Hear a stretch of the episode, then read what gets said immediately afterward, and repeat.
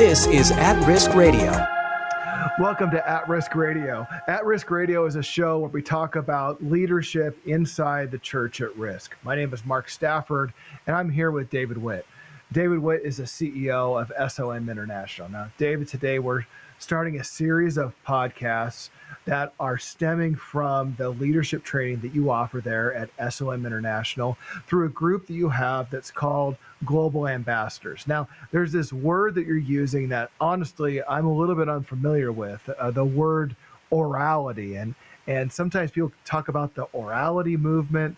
Um, can you talk a little bit about what exactly is that? Um, is it biblical? Is it good? Is it helpful? Uh, tell me what this orality movement is. Oh, Mark, you're good. You're you're you're stealing my thunder. Uh, you looked at your notes here. I was going to spring that one on you, but yeah, you're right. I mean, a lot of people don't even probably know that word or, or just from not familiar with it. But I just want to say how excited I am to do this with you, Mark. First of all, for the last ten years, we developed our global ambassadors in the teaching that we see found in the Word of God and what God is doing around the world uh, with revival in places that we're you know serving the global network and you know, one of the uh, foundations that we've seen that the Lord brought back, that's nothing new, is that God has used orality. In other words, verbal communication. It's just a fancy word for verbal communication that God has used through history. We see that as preeminent of the gospel going out verbally before it even goes in the written word or you know, and, and, and being written down. And thank God for that because we still have a lot of unreached areas of the world that don't have the written word of God. So we, we wanted to start today. I mean, the next few months probably we'll be, be going through this is just parts and sections. There's really our leadership training uh, for SOM, and it's just it's helped us grow deep, and we want to share these amazing resources uh, with our partners and with our listener base. One thing I understand about the church at risk, as we often refer to it, the persecuted church, is that uh, Bibles are rare in some of these areas. Uh, that's hard for us to understand because we have so many. But in some of these areas that uh, specifically SOM is serving, Bibles are very scarce. Uh, the second thing um, that we have discovered over the years is that even if people have Bibles, sometimes they can't read them or even more concerning, if they have a Bible and they're caught with it, well, uh, they may suffer intense persecution for having a, a copy of the Bible. And so, this oral movement of being able to memorize and regurgitate a Bible story in great detail uh, has proven to be very effective with SOM and also with many other mission organizations all over the world. Yeah. Thanks, Mark, for sharing that because uh, it's so true what you're saying. There's so many layers to this. Believers have told me in these nations that the safest place to hide the word of God is in their heart. Because if they're caught with a Bible, like uh, they'll go to prison. Like in Iran, we know of a couple that went, got a sentence for seven years in prison just because they're caught with a Bible. Uh, so really, this is the heart of God that we see in history, um, and we see happening around the world. I mean, as China's one, and we know that China is very restricted right now and, and tracking people and watching people. The Bible app is is illegal, and then uh, on the smartphones, and police are checking smartphones for make sure they don't have a Bible app, and they watch all the international traffic. And so for years, China has faced a Bible shortage. In fact, right now, one of a partner ministry we love, uh, Asia Harvest, um, they they're deeply embedded in China, and they're and they've been able to estimate there's 40 million that don't have their own personal Bible. So you have to think about what does that look like if you're walking, living for years, been a Christian, never had your own Bible.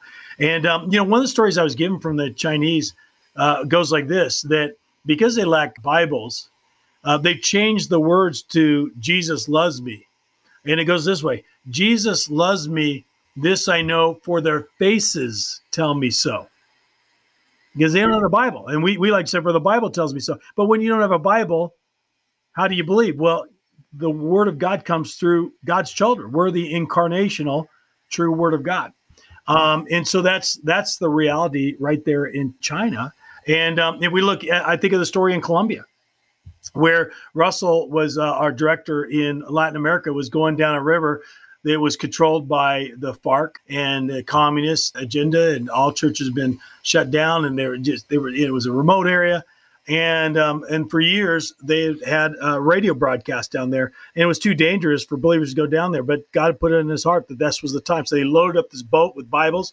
They announced it on the radio that they're going down, and um, and so all these people met them along the river wanting their first Bible ever. He told me about one lady who was on the side of the river waving frantically this white cloth to get their attention. They went to the side. They, they she said she, from the day one of the radio broadcast for 20 years, she had been receiving the word of God, come to Christ through the broadcast, and had prayed for a, her own personal Bible. And finally, after 20 years, she received uh, the object of her prayers and we now we're we're focused on Venezuela as we've talked about. Uh, Mark, we have the two million Bibles for Venezuela, and we've discovered that at least probably seven million Venezuelans, again, who identify as Christians, don't have a personal Bible.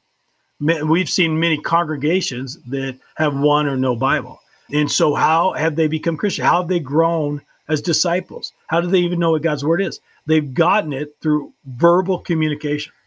That's the orality network, right? And so we need to look at that. That faith comes by hearing, hearing the word of God. And that's why that's a key aspect, I think, of discipleship. And that we teach of how to be a good verbal communicator of God's truth. And that's what leadership is, is learning how to communicate clearly God's word. That's, I think, the start and the, the target for Christian leadership.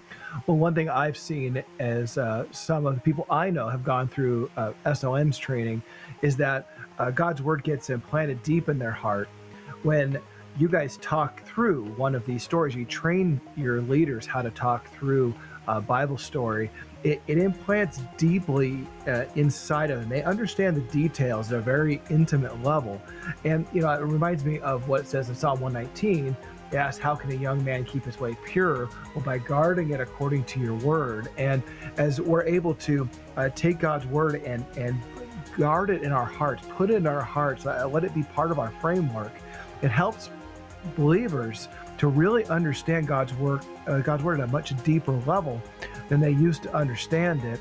So it isn't just for people who are overseas, it's also for people who are here in the States who uh, who want to teach the Bible in a way that really helps them to understand it at a deeper level. At Risk Radio. Can you imagine trying to disciple a church with only one Bible? This is Mark Stafford from At Risk Radio, and our contacts in Venezuela are telling us incredible stories about people coming to know Jesus, all the while pastors are missing Bibles for their people. After receiving a Bible from our ministry, one man said with tears in his eyes, No one has ever given me such a beautiful gift. At Risk Radio, in our partnership with SOM International, is working to bring 2 million Bibles into Venezuela. For more information about how you can help, go to atriskradio.com. Welcome back to At Risk Radio. My name is Mark Stafford. I'm here with David Witt. Now, David, we are talking about this principle of orality and how scripture and Bible principles, Bible stories are often communicated, especially in foreign countries. They're communicated it with an oral method rather than with a written method. And uh, there's some incredible value to that. Uh, talk to me a little bit about how Jesus taught and how that's in line with what we're seeing work in some of these foreign countries. Yeah, it's it's great. By the way, Mark, I'm proud of you using that word so quickly that we've introduced that to you. Kudos. To you. yeah, I, I don't I don't do new words very well or around. I know it's it's kind of technical term, you know, for verbal communication. So just for our listeners, we'll we'll play with that back and forth.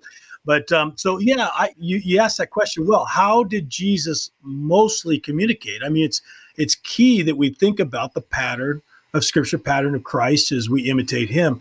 Uh, I, I, love how the scriptures out of Luke here.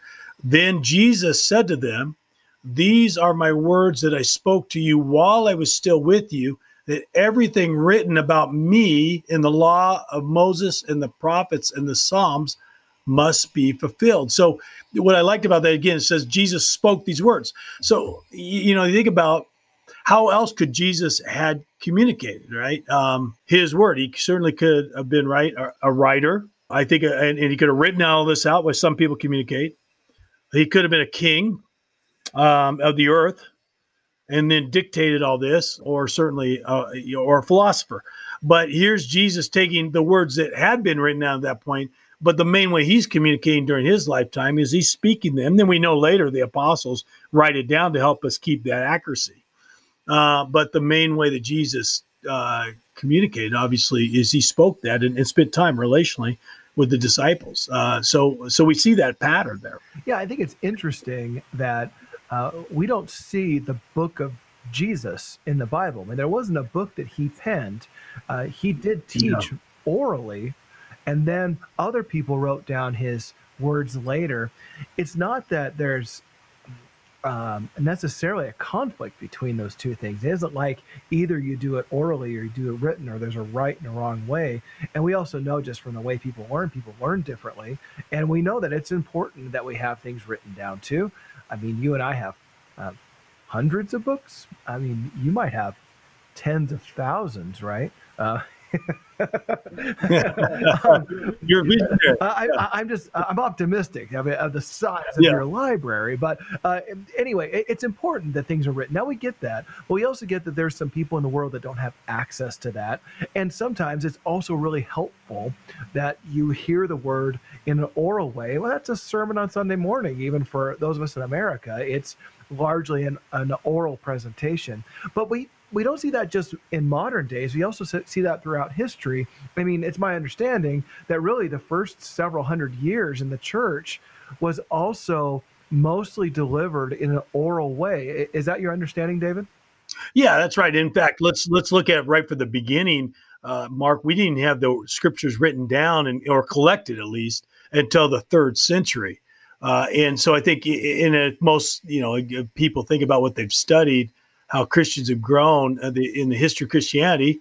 Uh, people didn't have books. Uh, they, they, even the Old Testament was in the scrolls, and uh, and the synagogues were the only ones that had enough money. So even um, you know, so all, for the most of the history of Christianity, most people have not had their personal Bible until the Gutenberg press, uh, the availability of it. But still, as we talked about around the world, people lack. Uh, um, but I, I want to go to Second Corinthians four this is a classic verse of Paul laying down, even talking about the persecuted church uh, that's deep in our, our heart and the believers there. And pick up at the end where he talks about what they spoke. Okay, so here it is. But we have treasure, we excuse me, we have this treasure in jars of clay to show that the surpassing power belongs to God and not us.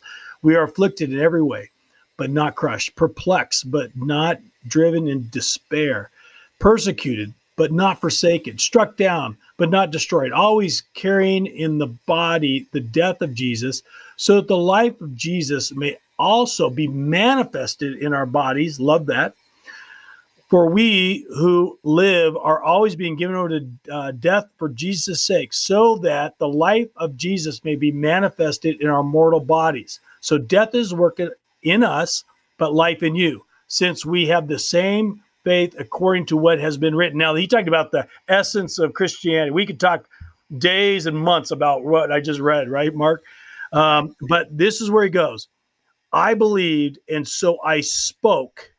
We also believe, and so we also speak. Well, there it is the case. That was the ministry of Paul and the apostles in the beginning, is the spoken orality of the word of God, encouraging and proclaiming the good news of Jesus Christ. Yeah, when we see that that is true in both secular contexts as well as religious contexts, that when people are are leaders, when people want to inspire those around them, when they want to rally people around them, when they want to try to instill a truth in them or motivate somebody to action, they do that in an oral way. Uh, well, yeah, and the Holy Spirit, I think, helps us be good communicators too. You know, I've noticed many times I've had those times most where I'm saying something that I realize I've never studied or even thought about before, but it was just on the tip of my tongue. So, so yeah, we see that God, when we're in the image of and likeness of God, even though we were different giftings, even orally, God will help us proclaim His word.